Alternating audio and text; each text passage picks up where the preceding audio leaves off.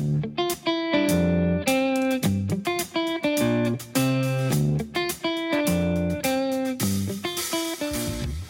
Welcome back to the Leadership Project. This is your host, Charles Smith, and on today's episode, I'm sitting down with Matt Carter, founder and pastor of preaching at the Austin Stone Community Church, to discuss John Maxwell's 21 Irrefutable Laws of Leadership. And specifically, we're going to be talking about his famous law number one, which is the law of the lid. And the law of the lid essentially says this it, it suggests that the things we lead, whether it's our family or our team or organizations or churches, they will never surpass our ability to lead them. In other words, if you're a five as a leader, your organization will never be an eight. But on today's podcast, Matt takes issue with this concept Man, this was a really exciting and profitable conversation. It was actually really fun to talk to Matt about how he caught that bird that became uh, a video that's shown around the world, and just to hear a story about writing a couple books and what's happening at the Austin Stone. So I have no doubt this is going to be an enjoyable conversation for you. This is the Leadership Project. This is your host, Charles Smith. Here's Matt Carter.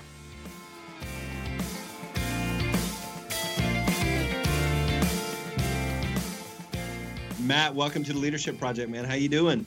Good, Charles. How you doing, man? Good to be here. You, you know, you and I were just talking about before we hit record that before I knew you, I knew you as a GIF. Uh, I knew you as something I could send to friends on a phone, and you, you know what I'm talking about, don't you? Unfortunately, man, I am. Um, yeah, it's uh, um, used to on the iPhone, you could type in like a boss, and uh, I would true story, and I would come up catching a, that stupid bird. So yeah. Yeah, if people don't know this story, so you're hunting, I guess, promoting a book you did with Colt McCoy, but you guys are pheasant hunting somewhere, and somebody alerts you that a bird's flying right at you. And somehow we catch this on video that you literally catch the bird calmly in your hand that's flying full speed right in your face, like it's no big deal. And yeah, it's become viral all over the world, right? Man, it's hilarious. It's actually a quail. Yeah, we were filming um, a, a, Bible study video series uh, we were doing for a book I wrote for Lifeway called The Real Win with Colt McCoy, and we wanted to do a hunting and fishing video series Bible study thing for men, and and we were quail hunting, and yeah, man, we were done. They were just catching B-roll. I was walking back to the trucks. Trucks were about 50 yards away, and and um, stupid bird flew right at me. My cousin is behind me. And then he he actually said, "Catch it! You can't hear it." And I caught it. And uh, and you know the biggest question people ask is like, why did you? Why were you so calm? Why'd you throw your hand in the air? You know, and and uh, it's a pretty cool story. When when I was uh, when I was a little kid, my uncle and I were dove hunting, and he shot this dove, and it kind of flew down right at us, and my uncle caught it in his dove vest in the pocket of his dove vest and as like an eight year old kid i thought that's the coolest thing i'm never topping that in my whole life my uncle is actually to the left of the camera hunting with me you can't see it Wow. And so the first thing that went through my mind when I caught that bird was, man, I just topped the old man. And so, yeah, you. Uh, before we started, I was laughing about the fact that if you Google, and you can do this if you're listening, uh, you can you can Google tonight, man catching bird or hunter catching bird, Mean, there's like thousands upon thousands of uh, pictures and articles, some of them from across the globe. And you, you were sharing, you don't, you don't have to share the story now, but just as you've traveled around the world, pe- people know you as the guy that caught the bird and uh, not one of the founding pastors or the founding pastor of the Austin Stone. But man, I'm so glad to have you on the podcast. I want to talk about in just a minute an article that you wrote over at For the Church called Refuting the Irrefutable Laws of Leadership. And you, you look at one of Maxwell's first but before we do that, man, I'm recording this podcast from the Spurgeon Library. Yeah. And uh, I've actually hung out with you in this library before because you and Aaron Ivy uh, were coming up doing research for a book that you guys co authored. And man, just want to hear what the Lord did through that book, what you learned about yourself, what you learned about Spurgeon, what you learned about leadership, writing a book on Charles Spurgeon. Yeah. So, man, years ago, I, I read a book called Killer Angels by a guy named Michael Shaara, and it uh, I think it was written in the '80s, and um, I think he won the the Pulitzer Prize uh, for literature for that book. And what was interesting about that book, it was about the the Battle of Gettysburg, mm-hmm. but it was written from the perspective of the characters that lived it. And so instead of writing about the Battle of Gettysburg, it was a novel where um, you know General Grant was the char- one of the characters, and Robert E. Lee was one of the characters, and then mm-hmm. some of the the real soldiers that were on the ground fighting the battle were the actual characters. And man, I just it brought to life. I'm a kind of a history buff, and it brought to life that story in a mm. way that I'd never really seen before, thought about. and I remember thinking, man, how cool would it be?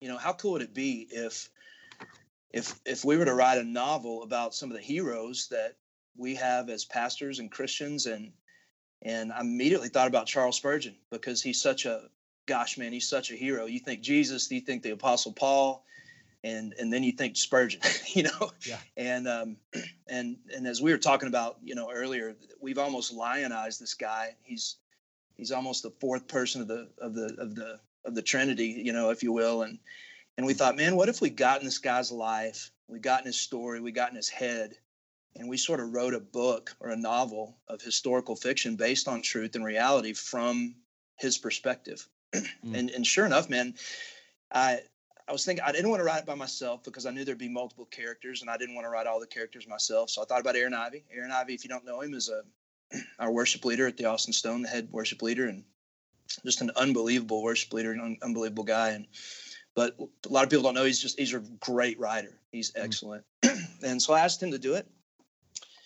And we went through the process of beginning researching uh, the book. and the first place we went was to Midwestern. You know, y'all had just gotten the library. It wasn't even put in, in the in the big room that it was now. It was back in, it was in a and uh, that's right.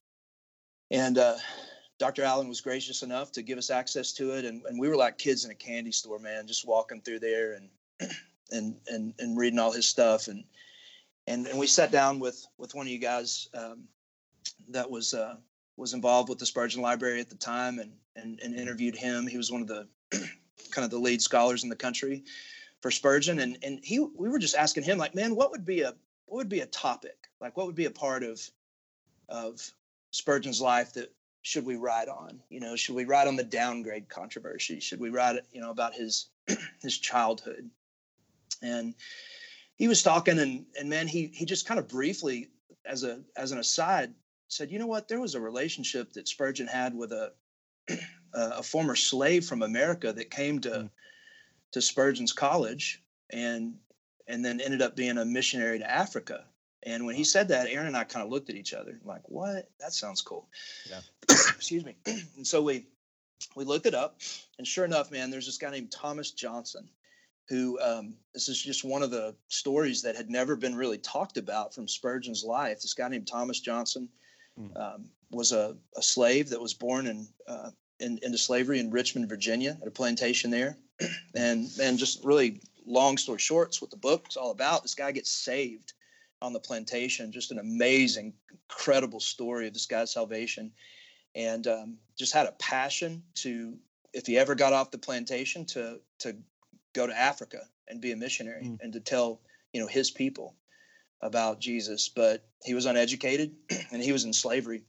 Mm. Well, he he actually was freed at the Emancipation Proclamation. Um, a, that's a cool part of the story. It actually happened. He was in the streets of Richmond when the Union Army came came riding up and liberated Richmond. And anyway, he he gets he's he's freed, and but then he's like, all right, what do I do now with my life? And yeah, he he became friends with a guy that that um, that actually knew Charles Spurgeon. They got connected. He ends up going to England. Spurgeon brings him in and educates him, and these two guys become friends and become close. And and so here's Charles Spurgeon, maybe the most famous uh, pastor in the world at the time, who befriends this former slave, and their friendship is is is amazing. It's a picture of what I think it's supposed to look like. And mm. and Spurgeon, um, you know, um, sends this guy to Africa as a missionary, and we we just tell that story, and and um, man, the process of it was unbelievable.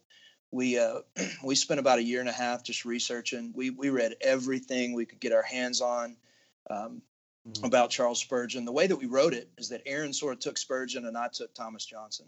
Mm. And uh, Aaron even flew to England and, and spent a, a couple of weeks in London and just went everywhere Spurgeon ever went. Just got his head around it and mm. and um, and and then we, we we began writing and wrote from their perspective Um, you know, and, and, an interesting thing is I don't know if you've noticed, man, but I'm a I'm a white guy, and uh, and and so I'm writing from the perspective of of an African American former slave yeah. from the 1850s, and so man, I called a lot of my pastor buddies that are that are that are black and just said, man, I need your help. I want to get this guy's voice right. I don't want to demean him because he was brilliant. And I said, and so I, I I leaned on a lot of guys through that process, and mm. And when we were done, every one of them was really honored by it and thought we handled it well. But man, it was a it was an incredible project, and and we definitely learned a lot through it. One of the videos I watched where you and Aaron are talking about the book is is you guys mentioned, man, Spurgeon. Spurgeon's someone, and again, I'm, I'm sitting here in the Spurgeon Library where we've committed thousands of square feet to just his library, let let alone let alone his life. And man, most of the the you know young seminarians and college students around here we lionize charles spurgeon right. and for really good reasons but we we kind of get the high points. But you guys in the book talk a lot about just spurgeon's struggle with depression and some of the physical ailments he had and and that's going to tie into the conversation we're going to have at the back part of this podcast but i mean you guys um, showed the whole spurgeon. Talk about what you learned in that process. Well you're right. I mean he you know if you if you took a poll of of a thousand seminary students, I bet there's a, a, decent percentage of them that would say Spurgeon is their hero. I mean, hmm. arguably one of the greatest preachers that's ever breathed there on the planet. What he accomplished was unbelievable. Just his view of slavery, obviously, was ahead of its time. And so we look at him and think, man, this guy was perfect. I mean, he we've all quoted him in our sermons and studied him and written papers in seminary about him and on and on. But man, you know, you, you, you've you've had heroes before that you get around that you sort of sure. look at them and idolize them, and then when you meet them, you realize, man, these guys are just dudes. you know, That's they're right. just human beings, just like you are and I am. And, mm. and the same thing happened with Spurgeon as we we took a deep dive into this guy's life. Again, we're writing from his perspective, and so we wanted to get to know. I mean, how did this guy think? What were his mm. fears? What were his dreams? What what were his hangups? What were his sins? And and um, and man, what we realized is, is exactly what I said. This guy was just a dude. I mean, he was a guy. He was a man, just like everybody else. Mm. he just had a unique anointing on his life. He was brilliant. I mean, he was next level genius, but he was just a guy. And so, yeah, man, we he struggled deeply with uh, depression throughout his entire ministry. He struggled with insecurity. Um, mm. at the end of at the end of his career, um, Metropolitan Tabernacle started declining you know, mm-hmm. at the very end. And there was a young preacher in town that his church was growing, and, and man, he struggled with that. And he had uh, major health issues that just plagued him the last about 15 years of his life, crippling, um, you know, bouts of gout where he just couldn't even preach. Mm. And so, in, in in an odd way, man, it's comforting to know that somebody that's that anointed, somebody that's that gifted, somebody that obviously has the hand of the Lord on him, struggle just like you and I do. Mm. Struggle with sin, struggle with pride, struggle with hurts and, and all that stuff. And so I've heard story after story from pastors that have read the book that just said, man, it was so helpful to me just to know that somebody that's that loved, that beloved, and, and that looked up to uh, struggle with the same stuff I do. Yeah, that's right. Well, so often, man, I, as I've taught leadership or just been around other individuals, I find like so many people see leadership as something outside of their ability to do, you know, because so many of the people that they put in that category, whether it's Spurgeon or John Piper or Matt Carter or Jason Allen or whoever it is, they just think, man, these guys are flawless uh, and, and, they're doing something that's categorically different than anything I could ever do. They never struggle with these things. They never, uh, you know, struggle with doubt or insecurity or depression or those sort of things. And so I think to to shed light on that stuff is not to, um, in any way, impugn their character. It's really just to to make more accessible.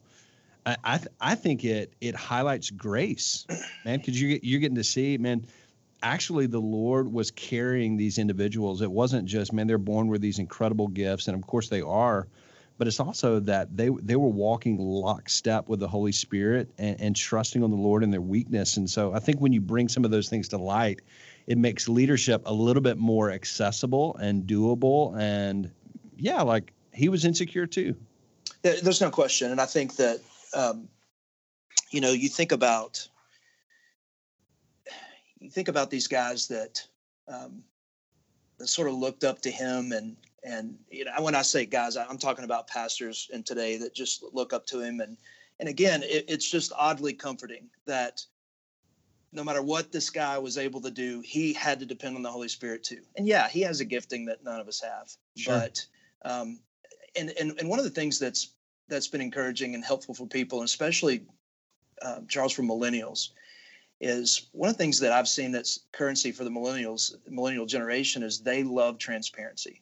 Yeah. And and it's it's currency for them. They don't want to see that I have it all together. Yeah. And they don't they don't want to hear that I'm just not struggling with anything and conquering everything and doing everything perfectly. What really ministers to that generation is that man, I struggle with all the same stuff you do, and here's how I'm I'm having victory in it through the Holy Spirit. And so to be able to go back in time 150 years and yeah. see that one of the greatest heroes of our faith and the history of our faith was doing the same thing is incredibly encouraging. Yeah. Yeah. Yeah, it's it's uh man that concept of transparency and vulnerability and leadership is something that man that seems to be a generational thing. I think it's a biblical thing, but if you just think in, in secular terms, man, for the longest time, the the the model of leadership is General Patton. Man, you show yep. strength, you don't show weakness. And I think you're right. I, I lead a team of almost exclusively millennials and younger and man, they smell that like this. That's exactly like it, right. it is so clear to them that they know you're broken long before you do. They know what your weaknesses are long before you do, and the longer you hide them, uh, it, it, just it gets worse for you. And so, man, I've experienced. Not only does it build trust and a connection with them, I think it back to the point of accessibility of leadership. I think it helps them see, just like you're saying, man Matt Carter gets nervous before he preaches sometimes too, and and Charles Not does sometimes, that. All Jason, the time. that, that's right. And uh, man, I just think when you tell people that, it, it you know, I, I, don't think you lose any credibility. I think you just gain a hearing with a lot of those folks, and it makes the step towards leadership that much shorter, that much attainable, much more attainable and um, so, man, I, I, love that you guys were gleaning some of those insights from Spurgeon. Hey, I, I want to get to your article, the article you wrote over at For the Church. And uh, man, this article was really popular. And so, one of the reasons I wanted to talk about it today. But if you're listening, you've probably heard of John Maxwell's book, The 21 Irrefutable Laws of Leadership. This book has sold, uh, I believe, over 2 million copies uh, at least as of 2010 or so. So just about every person you know has got a copy of this in their home library. And the first law is what he calls the law of the lid. So, Matt, talk about the law of the lid and, and why you wrote this article. Yeah, so I, I wrote the article, and I think it was Jared Wilson asked me to write it, and he just said, "Man, write on anything you want, you know, but but focus on leadership." And um, and I thought about this topic because I, I bought that book. Gosh, I I'm going blank on when it went out, maybe 98 or 98. something like that. Yeah. And I was a I was a young youth pastor and I was trying to get my brain around what it looked like to be a leader, you know, in the church. And so I bought that book and it's called the the 21 irrefutable laws of leadership. And so the idea is there's 21 laws out there that you cannot refute um, when it comes to leadership. Mm. And um, and basically the the title of my article is refuting the irrefutable laws of leadership and because I, for lack of better words, refuted one of them at the Austin Stone. And the first law of the lid, the first law, the irrefutable law, is called the law of the lid. And so the idea behind the law of the lid is that, you know, whatever level you are as a leader, that is the that's the cap, that's the lid that your organization is going to be able to grow to. And so, you know, if uh, on a on a scale of one to ten, if you're a six leader, then your organization is going to be able to grow to a six. you know, if you're a two, then then, then you're only going to be able to grow to a two. And as a young guy getting in the ministry, that was incredibly um, depressing for me because mm. man, I can preach and there's some things I can do, but I'm not the greatest leader in the world. You know, mm. um, I wrote in the article, my name's Matt Carter, not Matt Chandler. You know, and and so I'm I I am not the greatest leader in the world, and so I thought, man, I'm I'm sort of destined to uh, to mediocre leadership and and to leading a mediocre organization. Mm. And and so over the years, over the last 18 years at the Austin Stone, um, man, my for lack of better words, man, my church, my organization, if you will, has far exceeded my personal ability to lead. Yeah. And and so that article was really writing about sort of how I refuted the irrefutable law of the.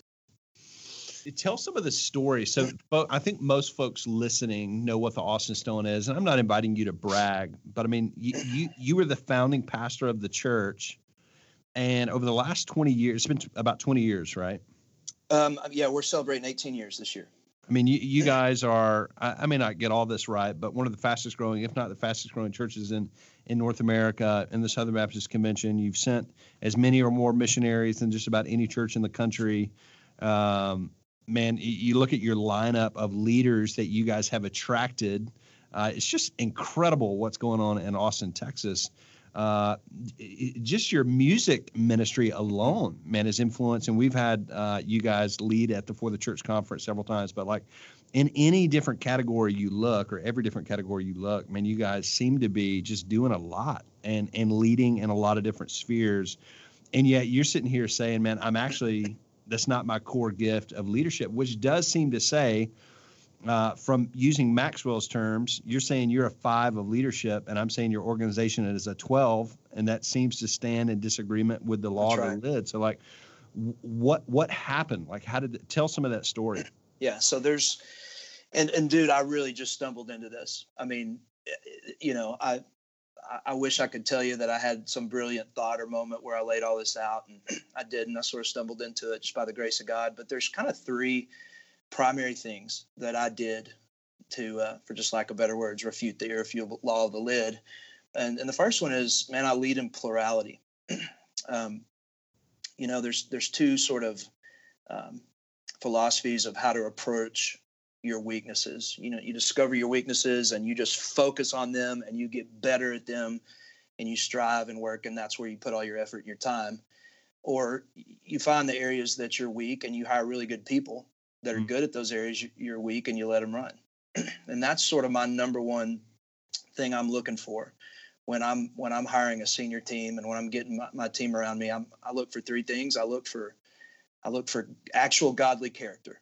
Um, you know, and, I, and uh, you're like, of course, but no, I'm, I'm talking about people that walk with Jesus.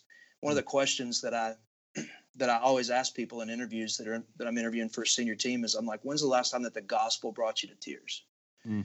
I ask them that because I want to know when's the last time the thought of the cross and the resurrection brought them, moved their heart. You know, and if yeah. they can't answer that, I won't hire them because I, I want to go in the get in the fight with people that that are emotionally moved by the person of Jesus and the gospel. Mm. And I, I, I look for people that are teachable. I've hired people before that were incredibly talented but weren't teachable and they don't grow. Mm. And I look for intelligence, man. I know that's. I mean, I, I do. I want to know if if guys can you know have the have the sort of chops to be able to be self starters and may not have to look over their shoulder and and so I, I, find people that have those three characteristics and I put them in the right position and I let them run and so so obviously they're they're being strong and they're they're succeeding in places that I would naturally be weak but the other thing that I found men is that um, is that they they'll help me grow as a leader and mm-hmm. and which brings me to the second thing I do so I lead in plurality hire people that are really, really good in the mm. areas I'm weak, and I let them lead. Um, you, by the way, I'll say this, man: you can't keep good leaders if you constantly micromanage them. Mm. You just can't. You won't. If if if you want to if you want to get A level leaders, you got to let them lead. And so that's that's what that plurality means. But the second thing is this: is you, you got to have real accountability in your life. and um, I think one of the ways, one of the primary ways that we stunt our growth as leaders is we don't have people in our lives that can challenge us um, in our weaknesses. And we don't like being challenged. We don't like being aware of the things that we struggle in. and so, excuse me, one of the things that I do is I, I hire those those good leaders and then I invite them into my life and invite them into my leadership. And and and you want to do two things charles. You want to give you want to have those men in your life that have proximity and mm. have permission mm. in your life. And here's what I, what I mean. You know i've had friends that were pastors that that had men in their life that could speak into their life but they weren't close to them you know it was like they'd be a pastor in some city and they'd have four or five pastors around the country that could supposedly speak into their life but they didn't have that proximity And so there, there were things going on, on in their life that people didn't know about, and they stunted their sort of leadership growth and their godly character and that sort of thing. You need to have men that actually are close to you, they're in proximity with you, um, that can see the way that you lead on a daily basis. And so not only do they have proximity, but they have permission.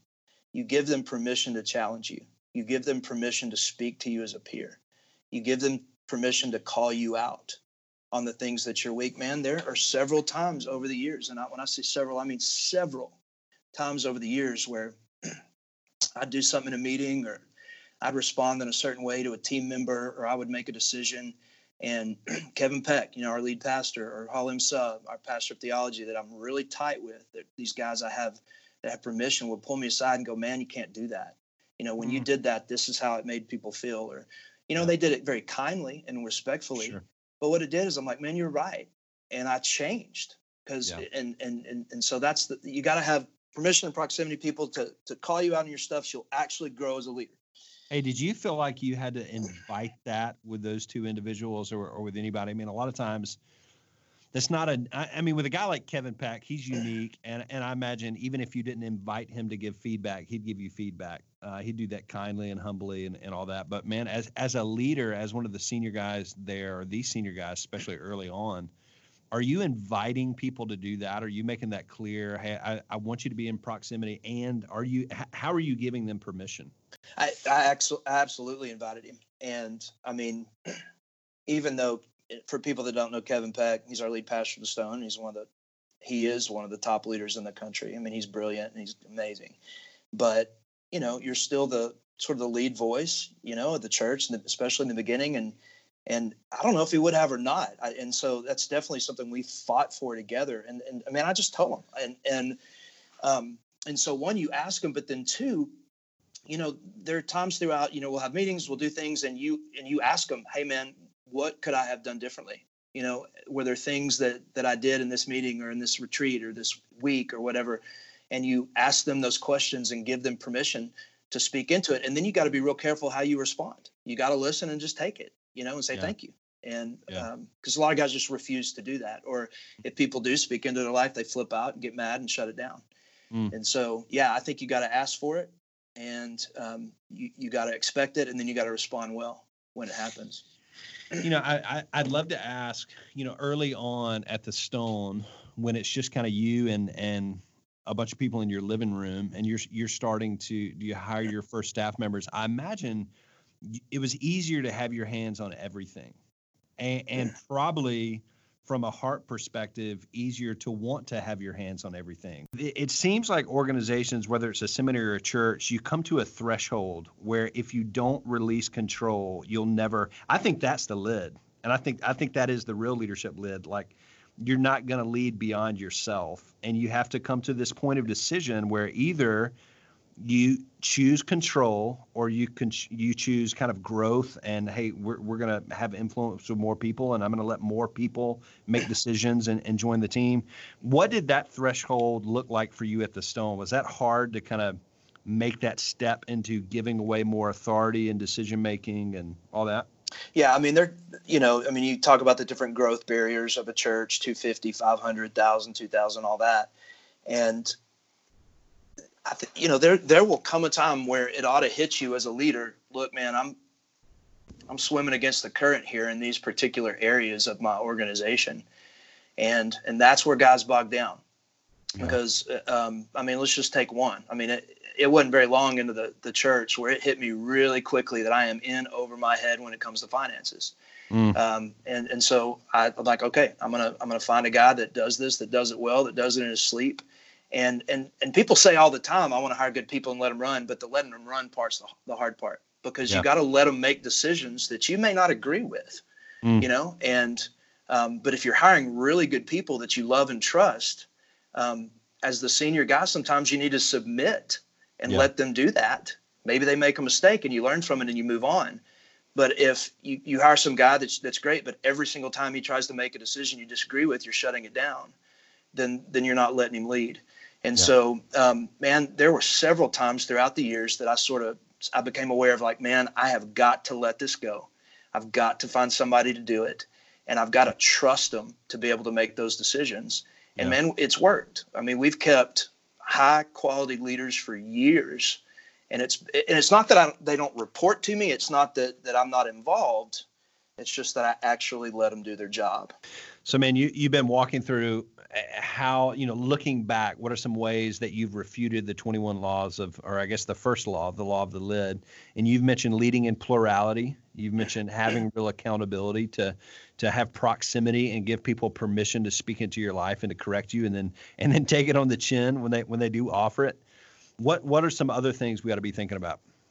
Yeah, I, I was thinking about it. I think the last one, man, as I, as I wrote that article, the, the last one I sort of came up with is so yeah. So you lead lead in plurality. You want to have um, real accountability, actual accountability in your life, and then lastly, I think it's really important to surround yourself with young leaders. Um, mm. Man, I was recently talking to a church that their pastor had been there forever and and had stayed probably ten years longer than um, than he should have, and and and his staff aged with him. He was the founding pastor of the church, and the and the staff aged with him, and they they they wake up one day and they're all in their late 60s, early 70s, and they're and they're scratching their heads, wondering why young people aren't coming to their church. And you know, I read somewhere that your your most effective um, range of leadership is people that are 15 years older than you and 15 years younger than you. And and what I found when I when I bring younger guys around me is especially in a culture that is changing as rapidly as it does, you've got to have people that speak the language of the younger generation. I mean, I don't mean this in in any disrespectful way at all because I think millennials are unbelievable and I think they're going to change the world. But they speak a radically different language than my generation. What motivates them, what drives them, the way they view the world is radically different. If you don't have millennial leaders that are sitting at your table with you, you yeah. know, that are at the big the big boy table, you know, sure, then you're going to make decisions that are not going to be most effective to impact them. And so it's huge to have guys that are 10, 15 years younger than you that, you know, you're being smart, but that you're allowing them at the at the table of leadership and having a voice to be able to craft your worship services uh, and your culture in a way that's going to reach the next generation. Yeah, yeah, yeah, no question. Yeah, one of the things I, I'm noticing constantly is um, the millennial generation. Everybody loves to hate on them, but at the same time, man, they are so hungry to just get in the game. And I don't think, I don't think most current leaders that are leading in significant ways of, uh, you know, churches and organizations, I don't think they fully caught on to that yet. That that sometimes the cynicism of the millennial generation is really just a disguise for the fact that they are dying to get in the game. They're dying to be involved. They're dying to be mentored by you. Uh, but oftentimes, and I talked about this with Kevin Ezell on the podcast the other day, they're unwilling to ask, and this isn't uni- unique to millennials. 50 year old men and women are unwilling to ask other people to disciple them and mentor them and to speak into their lives. But if you just start with the assumption, man, they are chomping on the bit to get on the field and just ask them. It's amazing how quick they are to, to lean into it. When you look at studies of why millennials um, stay at organizations, I, I, looked at this just a couple of years ago. Man, money is like just barely in the top 10. Yeah. It's not. It's not even a main concern. It's really a desire to grow, to have influence, to make an impact, uh, to be invested in. You know those sorts of things. So it's so easy for leaders to do this but you got to be intentional to do it. And I, and I think one of the things you've said that's really helpful is you've got to be willing to let them make mistakes. Like they, they may help and they may get on the field, but they don't really learn until you let them blow something up a little bit. Well, man, let's let's step back just a second and let's talk about these the desire of millennials to sort of get in the fight, so to speak. Yeah. And I mean, you read it in an article. I heard the same thing from one of my millennial staff that's that has proximity to me. Yeah. You know, and he studies them at length. His name's Tyler David. He's a great young preacher and leader, and and um, he's he's in his early 30s, and he's like Matt. Millennials are wired in such a way that you know they honestly don't care about the big house and the big car and the big 401k, maybe the way that that boomers did. And he said, man, it's all about experience for them. It's all about living life. You know, if if if if you and I as Gen Xers had a couple of hundred bucks laying around, we may put it in the bank, you know, or put it in the retirement program. They're they're sure. getting a ticket to Europe and going and spending That's four right. days backpacking. That's right. And so, what that did is it made us go, okay, you know, we've got a church full of those people. How are we going to get them on mission? And Yeah. that was really the impetus for our for the our, our hundred people network that we call it, which is you mentioned earlier in the podcast that you know we have just tons of, of missionaries from the Austin Stone. Man, I think right now in the field we have around 220 um, full time missionaries going for two years to specifically unreached people groups all over the world. Yeah. And um, man, primarily the, the folks that are doing that are, are the age between about 22 and 32. Wow. And, and, and, and, and it was me understanding, Hey, these guys, th- they want to get in the fight. They want to get in the game. They, Yeah. they don't want to sit in the pew and change diapers for 30 years and hand you checks and listen to you preach. And, and all that stuff's important. I'm not demeaning that at all, but they want to, they want to know how can I use the gift that God gave me to change the world to make a dent in the Great Commission? Yeah. And so, man, we had a guy walk up to us, young guy. He said, "Man," he said, "I got a dream. I got an idea." I was like, "Okay, shoot, shoot." He's like, "What if we sent a hundred people from the Austin Stone to unreached people groups all over the world?" This was about ten years ago, and I and and in my mind, I thought that's the dumbest thing I've ever heard in my life. You know, because you know I grew up in a church. I was there 18 years, and we sent one missionary, you know, to like Mexico or something. Sure. And and so I was like, but I said, man, that's great. That's awesome. I love that. You guys create the infrastructure and I'll preach on it. Yeah. And so about a year later, I preached a series, it's been like 2010, 2011. I preached a series on going to the nations. Mm. And, you know, this is our church time is just completely full of college kids. And at the end of the night, we had a informational meeting just about going to the nations if you're interested. And we had 517 people come to that informational meeting that night alone. And just shows you the pent up desire of that generation to get in the game. And, Mm. and so, man, I, again, going back to this law of the lid thing, you got to have people in your life and have people in your team that are thinking the way that that generation is thinking in order to help you reach them and get them on mission. man, our time's coming to a close, but I, I want to I want to remind us of what we've heard Matt just say here, because you know even if you haven't read this book, I guarantee you a lot of your life is driven by unwittingly a law of the lid, and, and you think, man, my my organization, maybe my family. Wherever you're leading can't surpass my ability to lead it. And, and there is some truth to that, right? And, and that's where this can get slippery. But what we see in scripture and what we just heard from Matt is no, actually it can. And, and Christ is magnified in our, our, our weakness. Uh, people are brought near in our transparency. Uh, people are equipped in our ability to release them and allow them to lead. And so Matt's told us that that he's seen those things happen by leading in plurality. Uh, that he's had real accountability, that he's had proximity with people in their life, and he's given them explicit permission to speak into his life. And then finally, he's encouraged us to surround ourselves with and develop young leaders. So, Matt, man, this has been a blast to talk to you. And uh, as always, man, respect you so much, praying for you and your ministry. I appreciate you coming on the Leadership Project. Man, it's a, it's been an honor to be with you. Thank you so much, Charles. I appreciate it. All right, brother. God bless. You too.